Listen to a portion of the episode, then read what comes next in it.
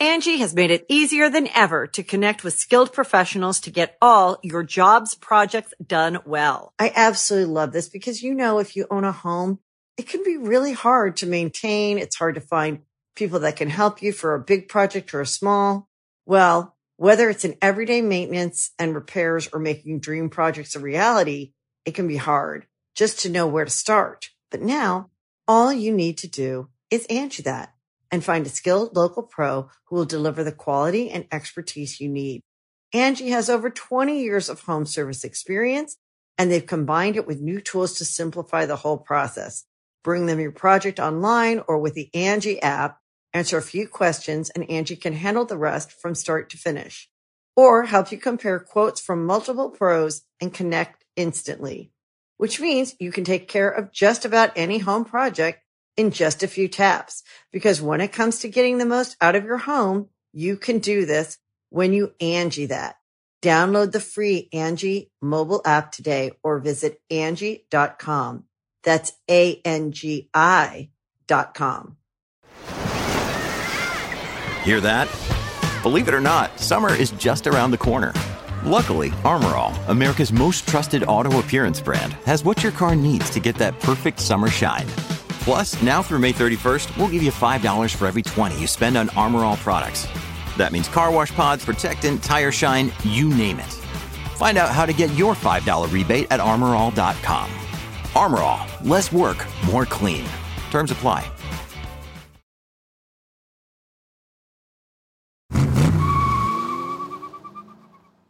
The streets of Paris are packed with cheering crowds, all waiting to catch a glimpse of the automobile that had done the impossible. Driven all the way to France from Peking, China, more than 10,000 miles over some of the world's roughest terrain. The date was August 10th, 1907. Almost a year prior, a French newspaper called Le Matin had challenged the world's burgeoning auto industry to prove the supremacy of their cars by means of a race across Asia and Europe. Many thought it couldn't be done. After all, the automotive industry was in its infancy and cars weren't seen as reliable as horses yet. It had been just two decades since Carl Benz patented the world's first production motor vehicle, and Henry Ford's Model T wouldn't debut for another year. The Chinese didn't even have a word for car yet. But thanks to some of the very first maniacs to ever fall in love with cars, it happened. And just two months after the race began, the first place finisher was parading down Champs Elysees. This is the story of the first race from Peking to Paris. Past Gas Podcast. It's about cars, it's not about sports. It's Champs Elysees. God damn it, Joe. Uh, Champs Elysees. Uh, Champs Elysees. Anyway, welcome back to Past Gas. I'm your host, Nolan Sykes, joined as always by my other hosts on the show. Uh, it's uh, James Pumphrey, hello. Toot toot. And Joe Weber, and I extend another hello to you too, sir. Uh, keep it juiced. Keep it juiced. Well, today we're talking about uh, the first trans, uh, not transatlantic, one of the very first motor races in But history. you know, it's still pretty good. It's not like they drove across the Atlantic or nothing, but uh, you know, it's far too. Wait, is this the race that Whoopsie Goldberg was in with a car with Seth Green? Mouse Trap, starring uh, Nathan Lane. Um, loved that movie when I was a kid. Not that that has anything to do with it. I think we should just get into it. How about that? it's all right. In January 1907, a challenge appeared on the front page of Le Matin. Uh, James, could you give give me your best French accent here? Uh, is there anyone who will undertake to travel this summer from Paris to Peking by automobile? Whoever he is, this tough and daring man, whose gallant car will have a dozen nations watching its progress, he will certainly deserve to have his name spoken as a byword in the four quarters of the earth. Dang, yeah. So uh, uh, we all know this quote already because uh, this was I did not realize this, but this race is part of the very first episode of Wheelhouse. yeah, why are race cars red? Uh, anyway, the newspaper dubbed it a stupendous challenge. A stupendous challenge. Le, it would be a stupendous challenge for any man with any car. Le Matin. No horses allowed. No horses La- allowed. Le Le Marathon organized the race with two goals in mind. The first was publicity for the paper itself, and the second was to promote the French car industry, which had not gained the same traction as manufacturers from Italy, England, and the United States.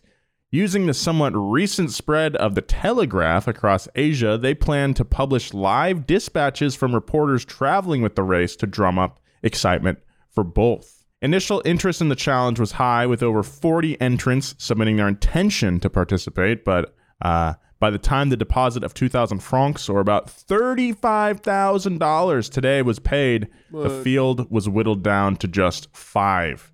Most fervent among those were two men of completely opposite means and personality. I feel like we're going to get some protagonists in the story now. Oh, yeah, but they're an odd couple. one of them's messy and one of them's neat.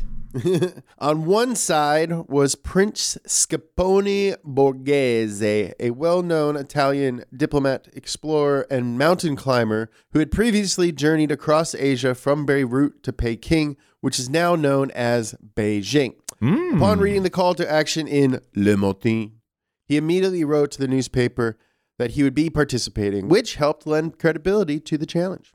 His no nonsense demeanor was clear from the start. He quickly commissioned a car from an early auto manufacturer based out of Turin, Italia, and began Ah. meticulously planning his journey. What? This is the guy. This is the the guy who had the red car, the Itala mod. It was uh this had- is the guy. this This, is is the the, guy. guy. I was telling you about. yeah, I believe this car had about 40 horsepower. The Prince, Scapone. Prince Borghese. Borghese enlisted the Russian petroleum company Nobel to deliver fuel deposits across the Russian Empire at no cost to him. Sponsorship, baby. Yeah, baby. Yeah. Friggin' fuel companies have been sponsoring races since the beginning. At this point, gasoline was more commonly used in dry cleaning than in cars. so Nobel had a huge incentive to prove that it was possible to drive through Russia. Borghese also brought on his personal mechanic, a former train engineer named Ettore Gizar- Guizzardi. Guizardi. Guizardi. Guizzardi. Borghese also brought on his personal mechanic, a former train engineer named Ittori Guizzari, to accompany him on the trip. On the other end of the spectrum, professional driver Charles Godard could best be described as a charming lunatic. You know, you know Oh. the type. One of those swashbuckling types, you know. Yeah, Probably Probably wears him- like a like a, a leather bracelet, Mhm. like a bracer. He's got like a the heartogram tattoo. yeah. He hangs out with Bam all the time. Yeah, he's got Chelsea boots for sure.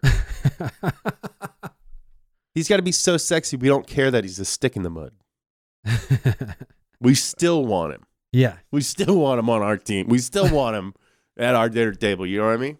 Uh, so on the other end of the spectrum, uh, from the sexy Italian Prince Borghese, the, on the other side of the spectrum was sexy professional driver Charles Godard, who could best be described as a charming lunatic.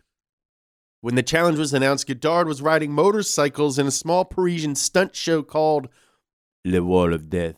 However, he managed to secure a spot driving for the Belgian company Metallurgique. Metallurgique.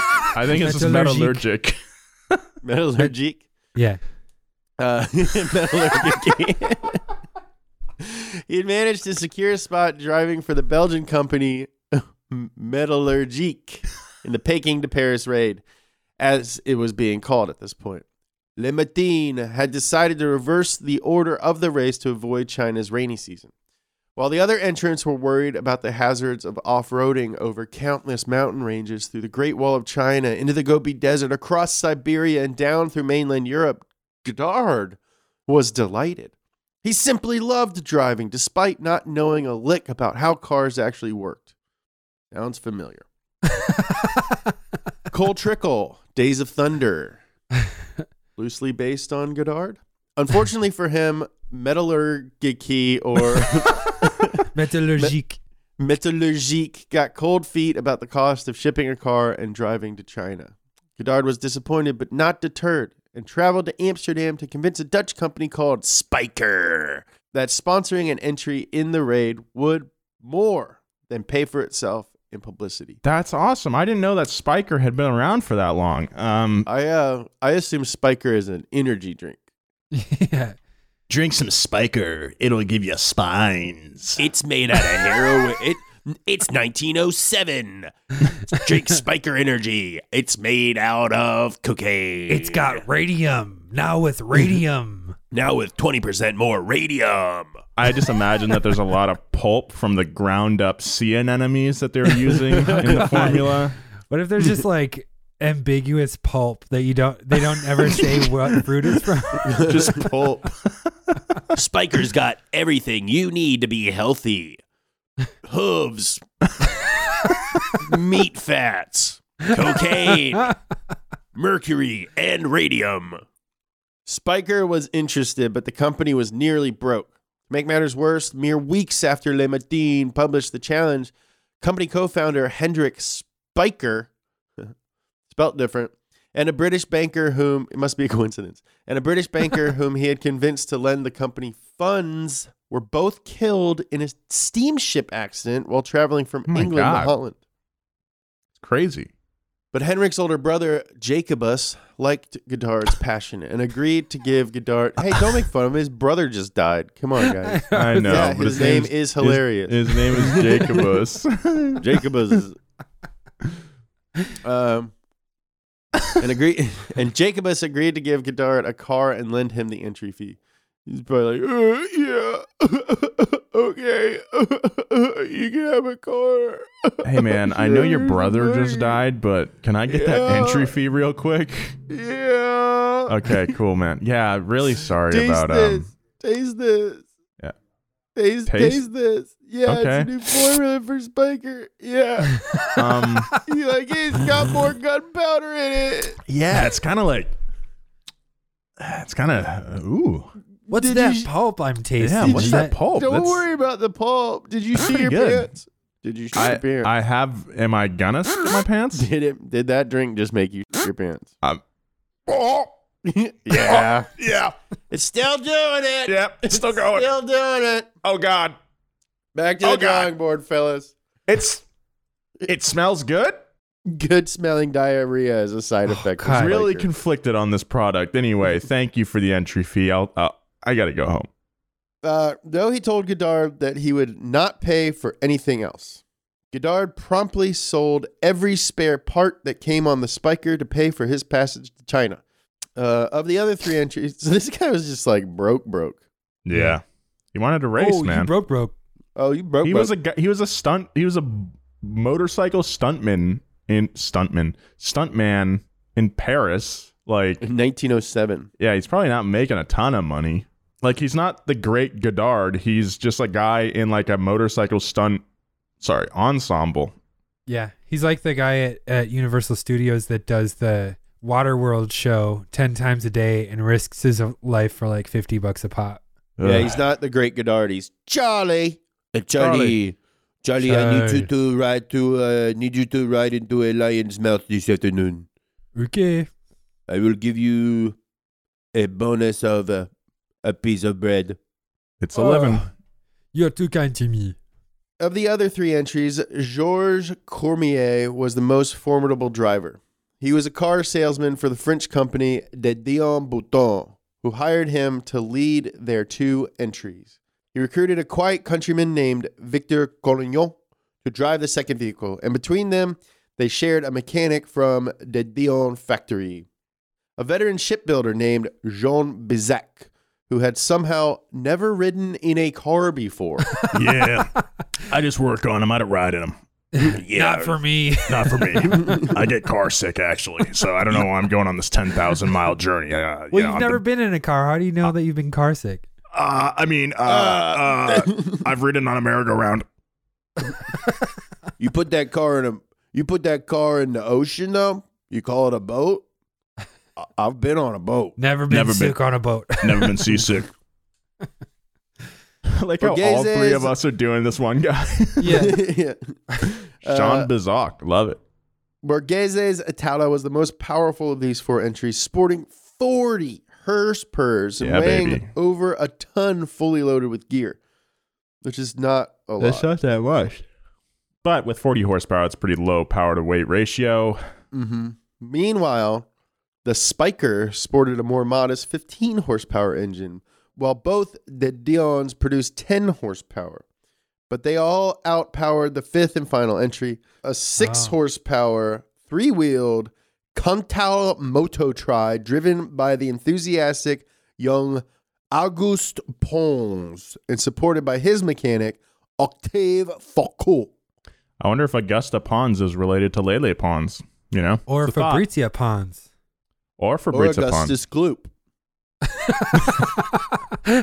That's how I picture him. You know, Oh, I brought my motor try. And I'm Oh. going to motor try my best. The- the- I like the idea of the fattest entrant in, in this race in a three wheel car that has the least horsepower. yeah. Here we go.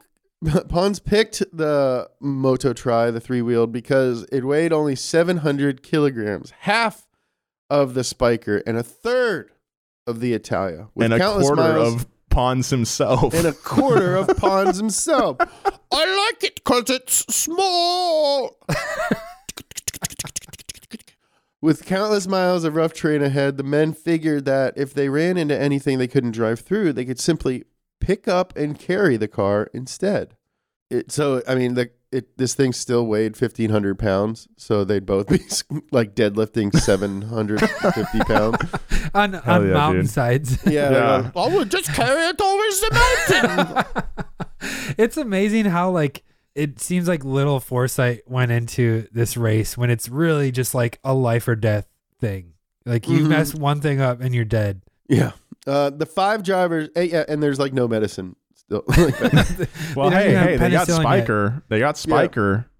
oh yeah, So- they they all they got a free spiker, but uh, yeah, like if you break your leg in a city, you're probably gonna die or lose your leg back then.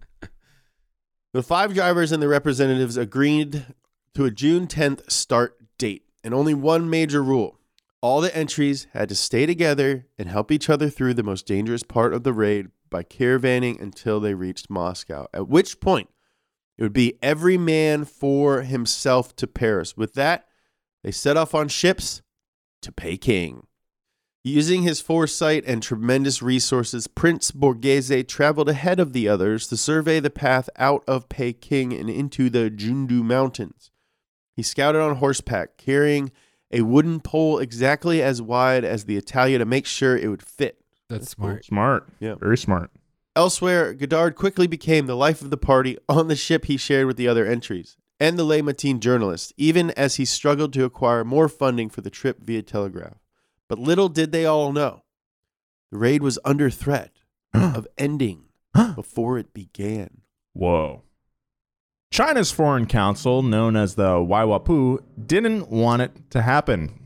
China was just six years removed from the end of the Boxer Rebellion, in which an anti imperial Chinese faction tried to eject European trade powers from the country.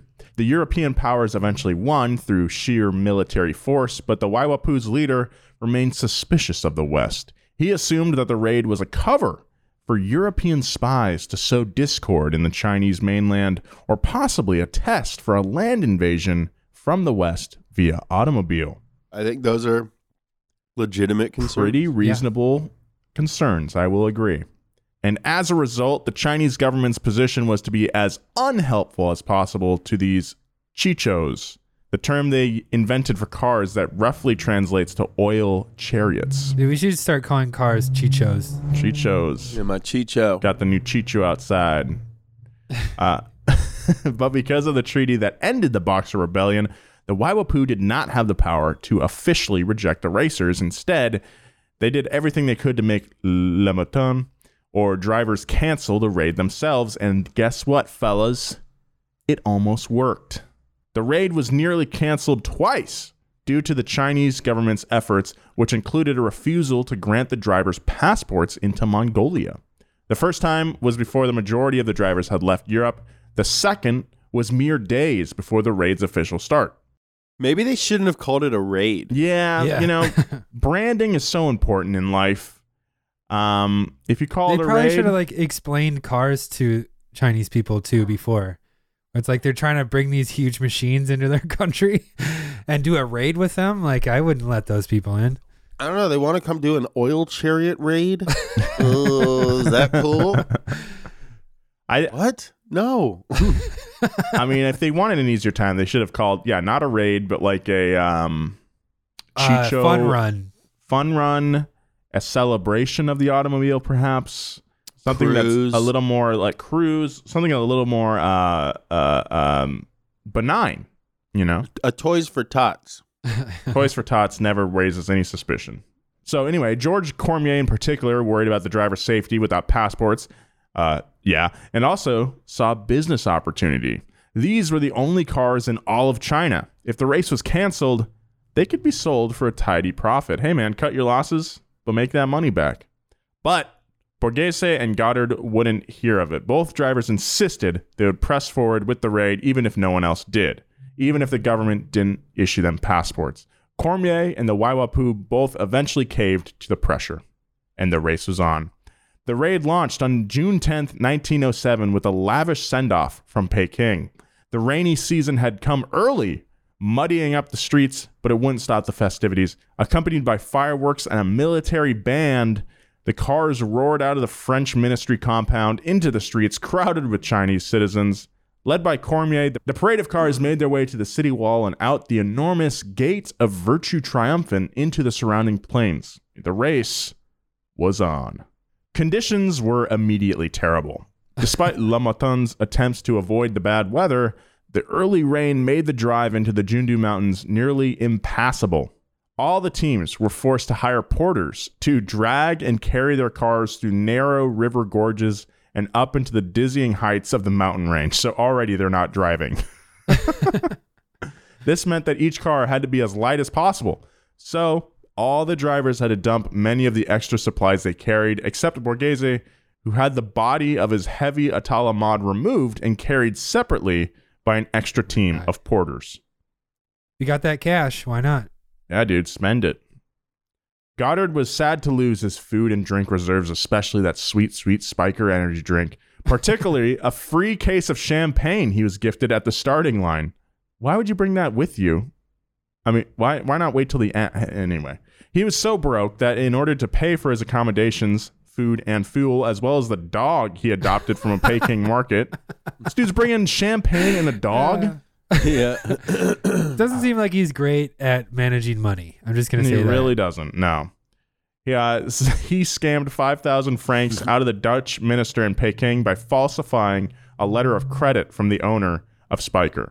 So he's just he's scamming it up. He's racing. Scam- like, you know what? This might be one of the first like motor races ever.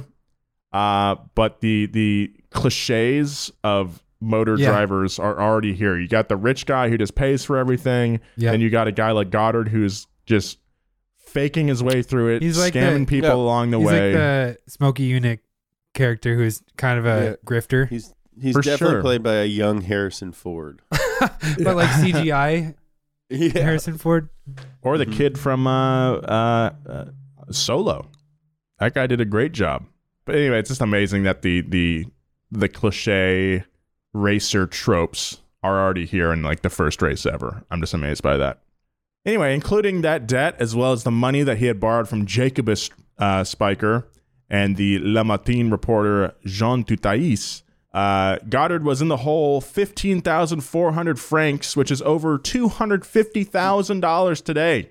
And on top of that, his fuel was only paid for through the Russian border. So he had to still had a lot of things to figure out.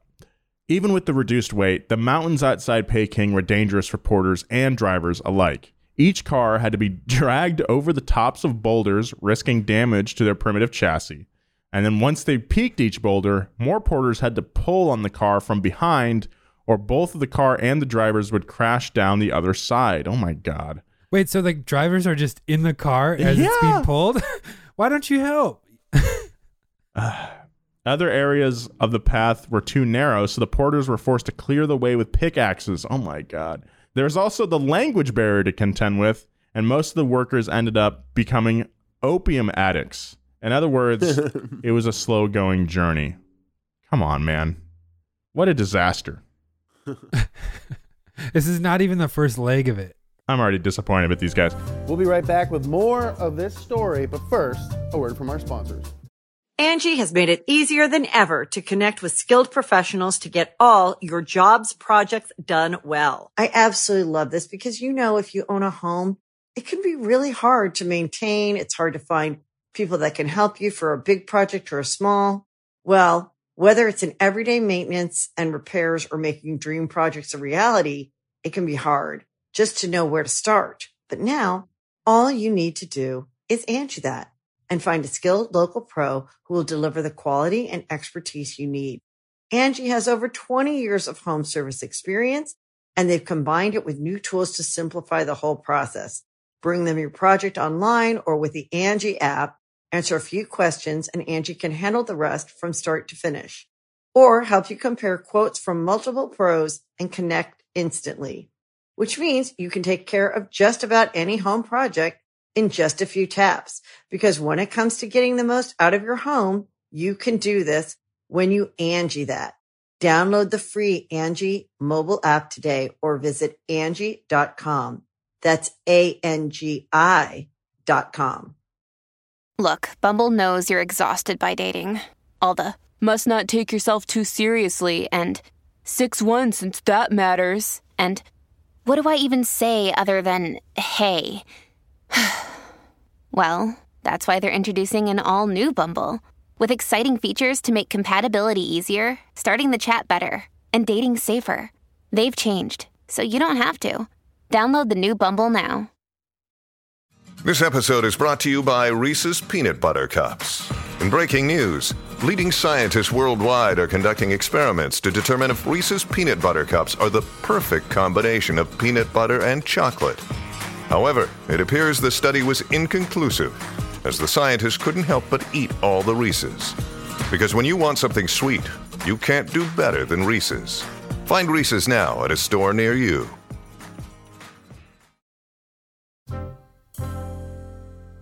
August Pons in the three wheel Cantal had especially bad uh, problems. His car was the easiest to lift, but is also terribly balanced. A passenger seat above the front two front two wheels, so it's not even. Oh my goodness! The, the a passenger seat above the front two wheels made the car extremely front heavy. Uh, so Pons struggled to get traction with his single back wheel. It's just a spinning back there. And even when he was able to drive it, the back wheel would bounce into ruts left by ox driven wagons, meaning the Cantal could barely steer through the narrow mountain passes. Oh my god. I'm having a real hard time of it. But after several days of struggle, all five cars eventually made it over the mountains, through the Great Wall, and into Mongolia, with Prince Borghese in the lead. Just before they entered the Gobi Desert, the five teams shared a campsite along with the reporters who traveled in the raid. Dutali of Le Martin. Dutali of Le Matin in Godard's car, and the Italian journalists Luigi Barzini and Borghese with Borghese and Edgardo Longoni with Cormier. It would end up being the last time that the group was in one place. Pons set out first the next morning because he had been constantly falling behind the caravan. The other drivers followed, hoping that if Pons encountered more trouble, they could help him without slowing themselves. First was Cormier and Collignon in the De Dions, followed by Godard in his Spiker, then finally Borghese in the powerful Itala. To stay on track, the drivers followed a route laid out by telegraph poles between their campsite and the next stop a remote telegraph station where Le Matin had planned a fuel drop. Pons indeed ran into more car trouble, running out of gas well before the refueling point. What happened next is a point of contention. Pons had already fallen behind all three French drivers when he broke down, so Borghese at the back of the pack was in a position to know that Pons was stuck. However, when Borghese caught up with Godard that same day, he claimed that Pons was fine. Was it a misunderstanding? Or was it sabotage? Either way, Pons never reached the telegraph station that night. According to the caravan agreement, Borghese should have retraced their route to rescue Pons and Foucault because he had the fastest car. Instead, Borghese told the others he would continue toward Paris. When pressed, he suggested that Pons would be fine because the drivers had not yet left inhabited land. The other drivers, when faced with returning to find Pons or letting Borghese get a day ahead in the raid, regretfully decided to push on as well. With guilty consciences, Godard and du Taillis sent riders on horseback to find the Contal. But when they found him, he was a fat skeleton. That's Uh, like before, that's crazy. yeah, it's like I know we made this like pact, but like, nah. And it's not like you're going that fast anyway. Like, why not just take the time? Like, you spent days carrying your cars over these mountains. Like, you can afford to burn some more time going to get the the other dude. You know? Right, the race is a year long. Yeah. Go. Come on, man. Come on, go. man. Come on, man. Before they could continue, the drivers faced another problem. The fuel drop had arrived with leaky tanks. Oh, no! So much of the gas had evaporated. Oof. With Pons absent, Borghese and the two De Dion drivers all took what amounted to their full share. But Godard did not want to force Pons from the raid. He decided to take less gas and leave some behind in case Pons eventually made it to the station. Godard is the Gaz. He's a good I guy. I am rooting for Godard here. Yeah. Yeah. Because he's like a scallywag, but he's got honor. Yeah. Yeah, Borghese just like immediately gave up all his integrity. Just like, do not Bye. care about I'm gonna win. the lone wolf. Does not care about the uh weak sheep. You had twice the amount of porters that we did. You're not a lone wolf. Uh, even the lone wolf needs a porter or two. This noble decision left the Spyker without enough gas to make it through the desert. Godard wired to the next telegraph station where a larger fuel supply was waiting and asked the operator to send out a camel loaded with gas tanks to meet him. wow. Godard reasoned that he could borrow enough fuel from the, the Dions in order to reach the camel driver. But his level of worry was clear to du Taillis later in the day when Godard realized he forgot his dog Oh back at the God. telegraph ah, station, no. but refused to return to retriever. Yeah, Oh. it's just a. Do- it's 1907. It's just a dog. It's just his Oh, dog. 1907. I think the dog is better off, honestly, not being on this this Ah, journey. I forgot my freaking dog. If the dog had stayed with them, there's a a above. Good chance it would be eaten. Yeah, I was about to say that. Yeah, good chance it would uh, be be find its way into a can of Spyker. If you know what I'm saying. As the others made their way across the Gobi, Pons and Foucault remained stuck. The riders sent by Godard and du Taillis never reached him. The two Frenchmen spent several days stranded at the edge of the desert, nearly died of exposure before stumbling across a tribe of Mongolian nomads who nursed them back to health. After they were eventually rescued by a team from Le Matin, Pons claimed he was betrayed by the other drivers. They tricked me.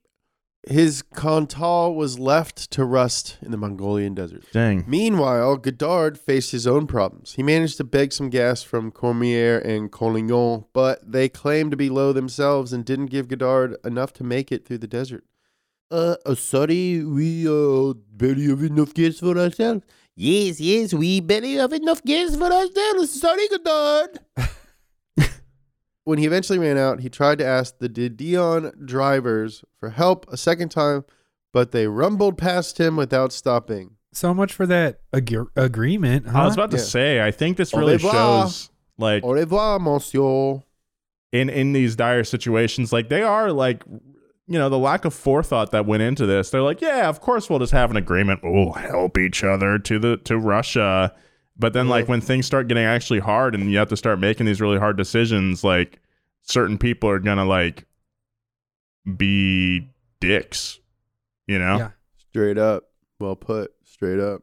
That left Godard and du Taillis stuck in the middle of the Gobi Desert as temperatures reached 116 degrees. Ugh. Cormier and Borghese both later claimed to have passed the camel driver with Godard's requested fuel, but that supply never made it to the Spyker. Instead, Godard and du Taillis huddled in the shade of their vehicle for nearly two days, subsisting on dry cubes of condensed soup and drinking oily water from the Spyker's radiator. oh my god Dang, our boys almost died. Wow. Yeah, dude. Dry cubes of condensed soup sounds really good though. I'm not gonna Dry cubes of condensed soup. In the midst of their ordeal, they were discovered by a lone woman on camelback who tried and failed to tow the car with her mount. Later that night, they were passed by a caravan of merchants who left them for dead.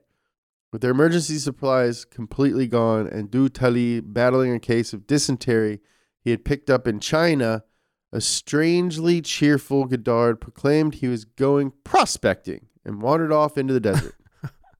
What? What? Uh, two hours later, he miraculously returned. Of course, he did, Godard. Uh, and he was riding on horseback with a troop of Kungus tribesmen. Hell yeah. Via pantomime sign language, Godard managed to negotiate for the tribesmen to ride ahead and retrieve the Spyker's fuel deposit, plus lend the Frenchmen two camels to start towing them towards the telegraph station. 44 hours after breaking down, Godard was back in the race. Wow. Hell yeah, our boy, that's such dude. a that's such a come up. It almost makes me seem that, or makes it seem that they were just like on the edge of like a mountain or something, and there was just like a tribe right over the mountain, and they never thought to like look Mm. over. Meanwhile, Pri- that was really a beautiful, Joe. It was really well put. a lot of mountains in the desert. Meanwhile, Prince Borghese was finally running into his own trouble. Finally. After making it through the Gobi, the Itala was the first entry to cross into Russia, where the route promptly ran into a large lake. Le Matin had given the drivers permission to put their cars aboard a ferry to cross the lake, but Borghese was determined to drive as far as he could. Attempting to circumnavigate the lake forced the prince, his mechanic Guizzardi, and the reporter Barzini to cross a series of wooden bridges that had fallen into disrepair. They developed a foolproof technique to get across the rickety bridges. Drive as fast as possible. This worked great until it very spectacularly didn't. Halfway around the lake, one of the bridges finally gave way and sent the car tumbling backwards into the river below. Local police officer who had been traveling alongside the party immediately ran for help and then immediately uh, puked. he uh, he puked. It was so gross, assuming that the three Italians were dead. But amid the disaster, luck was still on the prince's side. They landed on a duck, and the duck took off and flew them all the way to Paris, and they won. The end. Wow. Wow. Amazing story. wow. What's No. up? Follow me on Instagram. JK, it's not the end. Uh, he and his companions escaped the wreck with just bumps and bruises. Some nearby rail workers helped Guizzardi repair the Itala, and they were back on the road within three hours. Borghese realized that the bridges were too dangerous to cross and instead came up with an even more dangerous tactic. They would simply drive along the Trans Siberian Railway instead, and that meant dodging the trains running along the same single rail, which quickly proved to be very treacherous. After one very narrow escape from an oncoming freighter, the prince called in some new favors and had his Itala added to the rail schedule as its own train line so they could avoid more close calls. That's some Prince stuff right there. That is some Prince stuff. It was in this way that Borghese made it all the way to Moscow while Godard was still stuck in the Gobi Desert. And meanwhile, Cormier and Collignon kept going at a more modest pace and reached the European border in Russia. After blowing past Godard and du Taillis in the desert, Cormier later described his part of the journey as fairly luxurious. The De Dions had a hefty supply of traveling food and were welcomed with lavish parties being thrown by the racing delegations in almost every town in Russia. Sounds Pretty pretty, cool. fun. Perhaps part of the luxury was knowing that he was now quite far ahead of Godard and quite far behind Borghese, so there's no need to rush. If so, that sense of complacency betrayed him because Godard, after nearly dying in the desert, somehow drove for 24 hours straight to catch up with the oh De Dions God. in Tomsk, Russia.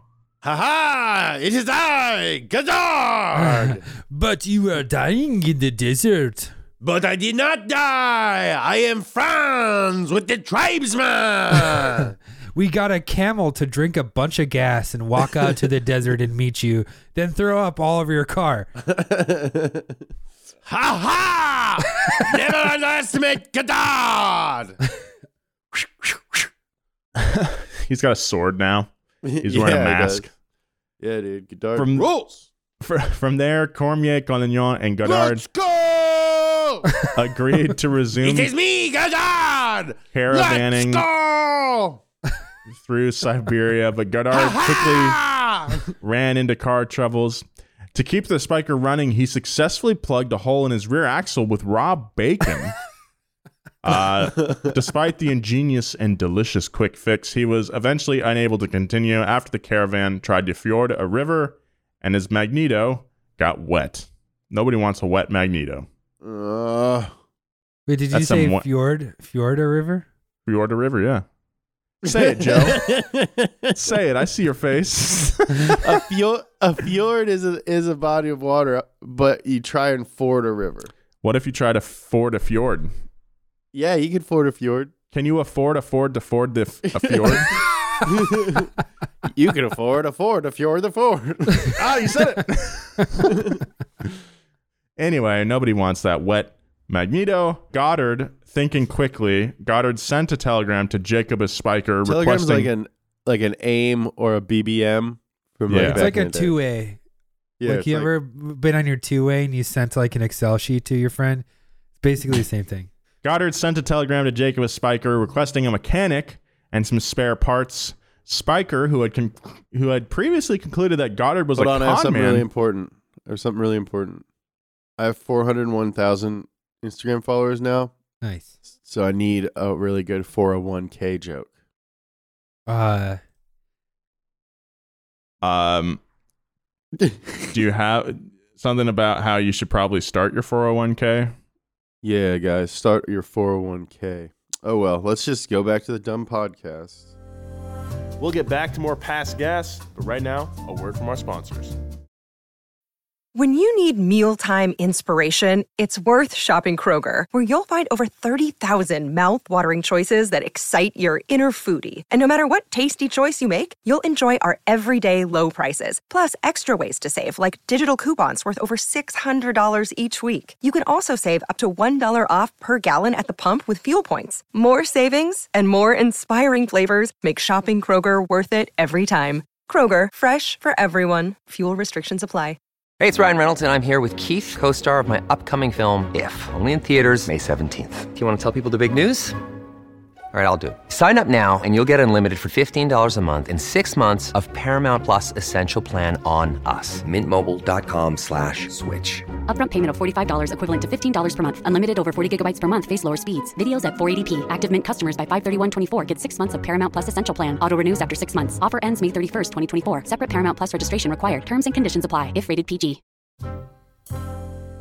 So, anyway, Spyker had concluded that Godard was a con man and unlikely to even start the race, uh, but was back on board to help because of the huge publicity the raid was bringing his company.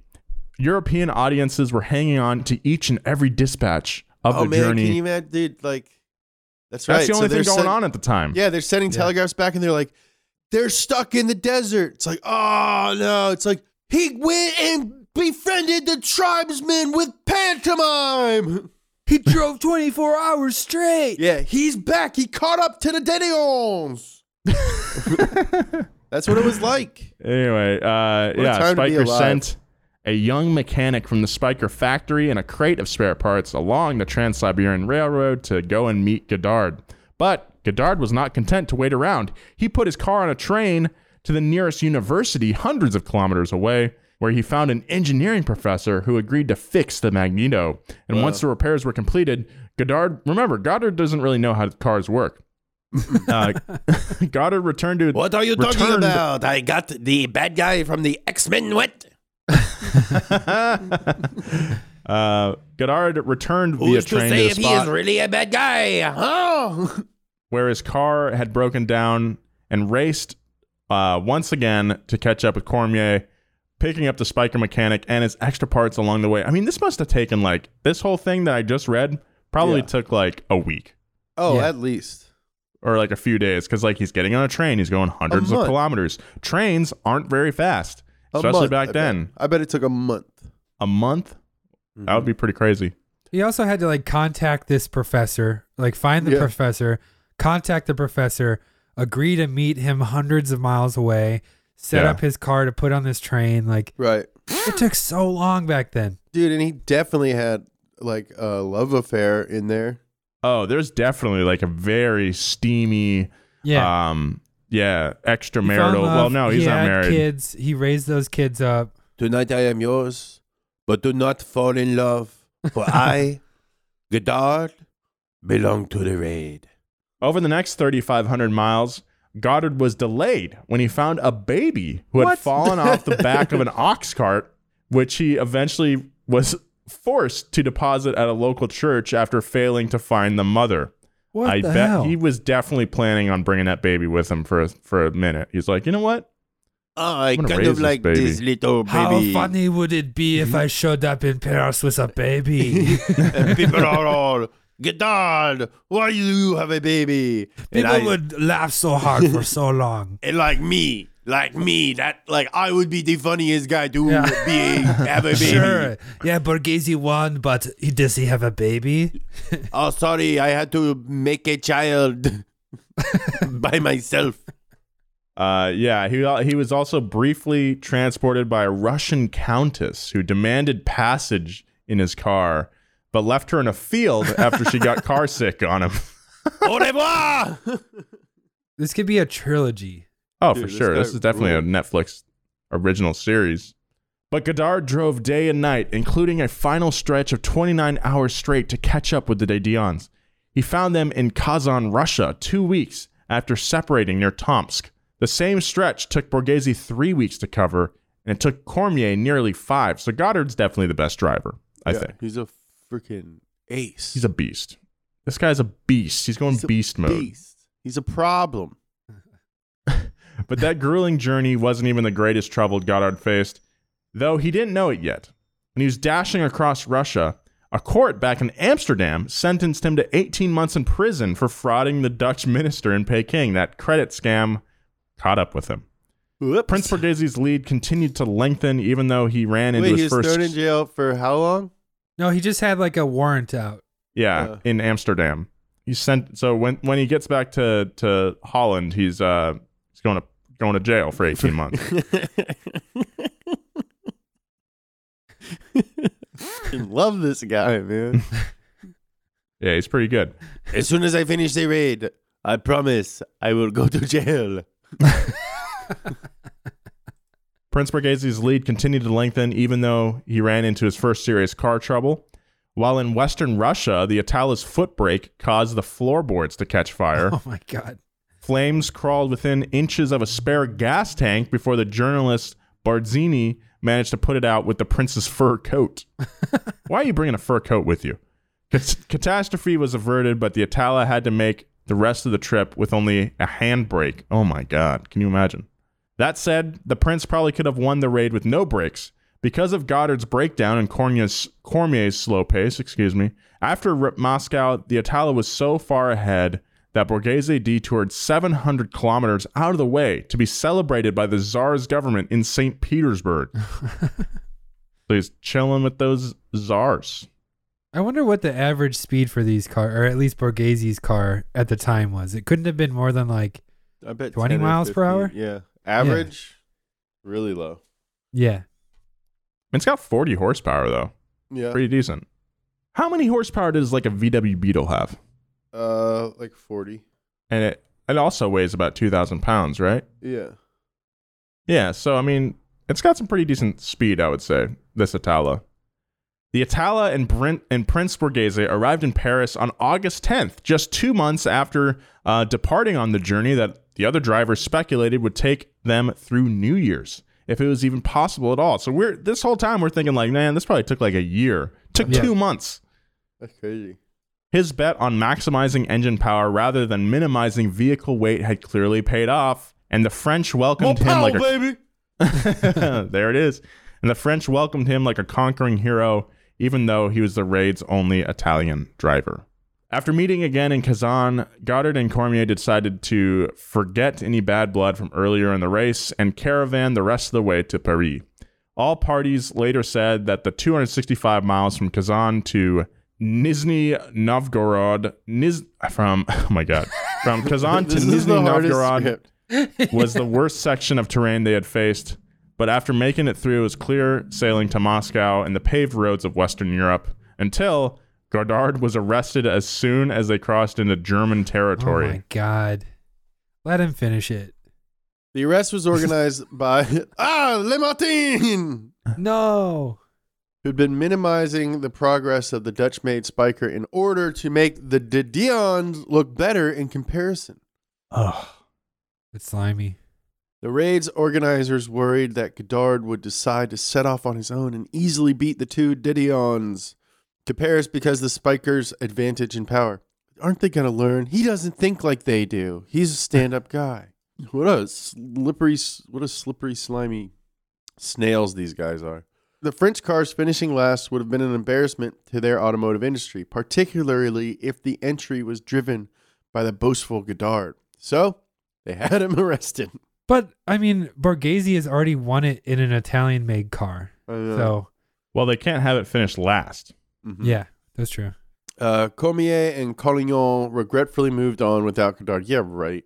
The Spyker entry kept pace with them using a replacement driver who Jacobus Spyker had brought to the German border with the knowledge that Godard might face legal trouble. Just a few miles from Paris, Godard caught back up with the caravan at their final breakfast before completing the raid. He made a last desperate attempt to get behind the wheel of the Spyker and drive to the finish line, but he was pulled from the car by local police. Man. An emotional du Taillis volunteered to drive the rest of the race, even though he didn't have a driver's license. he told Godard, One of us, one of us has better do it. If it can't be you, it will have to be me. I'll take our end. Godard's response, Like hell you will! I'm not going to have you sugar up that old lady! What the hell do you think you are? A driver? Ha ha ha ha ha! Ha ha ha ha! I got my bang stick! I'm getting out of here! You are foolish if you think you can use your hands and feet at the same time like me. Cormier, Collignon, and the Spyker's replacement driver were welcomed to Paris with much celebration, just as Borghese was. Godard didn't get to finish, but the Spyker took second place despite Le Matin's interference, and Godard somehow wormed his way out of his 18 month fraud sentence. Of course he did. Six months after the conclusion of the Peking to Paris raid, he was on the starting line for a race around the world from New York to Paris via Japan. What is we have to do that, Yeah, that's cool. Pass Gas. Well, it may not be well remembered today. Peking to Paris was a triumph for the automotive industry. By the end of the journey, Prince Borghese estimated the drivers had driven nearly 16,000 miles, and apart from Godard's wet starter, not a single car had any major mechanical failures. Uh, the massive publicity that the raid generated also helped the European public accept cars into their lives once the next wave of companies like Fiat and Ford made them more affordable. But more than anything, it helped prove that the automobile, the horseless carriage, the chicho, the oil chariot, Chariot. really can go anywhere as long as the driver is crazy enough to take it there. That's what I'm talking about, maybe. And if I I, remember do- correctly, the, the winning margin was only by about 60 minutes. Borghese was able to beat the De Dions by 60 minutes. This really makes me want to do the gambler. I would, as someone who did the Gambler in November, I would wait and do the one in the summer because Oregon in the summer is beautiful, and Oregon in the winter, very cold and very wet. I kind of like the misery of it, though. That's Yeah, what me too. that's what's attractive to me. so maybe Joe I'm and I will get some other donut staff members Yeah. out there if James wants to take this one on. Dude, Joe, me, Job, I Mhm. think would definitely enjoy that. Yeah. I'm just saying you're gonna have a lot more fun in the summer. I'm just saying I I'm a glutton for punishment. And it's I'll, not. I'll I'm a- revolt. it's not fun. You can't even do the race because like all the trails are closed and stuff. It's like Ah, not fair fun. enough. Like I think maybe they don't even do it in the winter anymore. no, they just did it. I, I saw people driving through the river. Yeah. Uh, it's a different vibe. It sounds like the summer one is fun. yeah. The I, the winter I one is agree is with you, Nolan. I'm I'm kind of a mud cuck. I would love to get out there and and you know get stuck and have to like dig our way out and go through a little bit of trials. I but think you can really do that fun. in the summer and then it's like fun versus like the winter where it's just like you're like and the end point is camping. So then you're just camping in the rain. That's a fair point. That's a fair dark. point. Okay. Like it's just Anyway. like you're miserable for almost 48 hours. Okay. I I mean I do. I've been I- miserable for like 10 months this year. I don't care. More misery. Anyway, guys, thank you again. Thanks again for listening. Uh, I'd just like to acknowledge our source for this episode, Mad Motorists, the Great Peking Paris Race of 07 by Allen Andrews. Also, want to give a big shout out to Greg Nix, our writer and researcher for this episode, and also Bridget, always our producer and editor. Absolutely. With, so, without further ado, bye. Uh, yeah, thank you for thanks for listening or watching past gas. We really appreciate it. This is like one of our favorite things to do. Follow the boys at Joe G Weber, at James Pumphrey, at Nolan J Sykes on all social media. If you want to know more of our thoughts on mundane, bull- um, thanks for listening. Be kind. I love you. Keep it juiced. See you next time.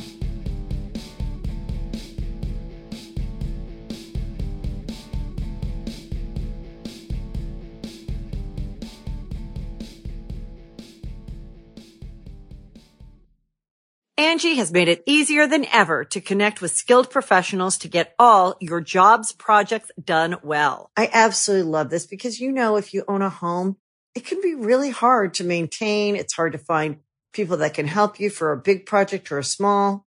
Well, whether it's in everyday maintenance and repairs or making dream projects a reality, it can be hard just to know where to start. But now all you need to do is Angie that and find a skilled local pro who will deliver the quality and expertise you need. Angie has over 20 years of home service experience and they've combined it with new tools to simplify the whole process. Bring them your project online or with the Angie app, answer a few questions and Angie can handle the rest from start to finish or help you compare quotes from multiple pros and connect instantly, which means you can take care of just about any home project in just a few taps. Because when it comes to getting the most out of your home, you can do this when you Angie that. Download the free Angie mobile app today or visit Angie.com. That's A-N-G-I dot com.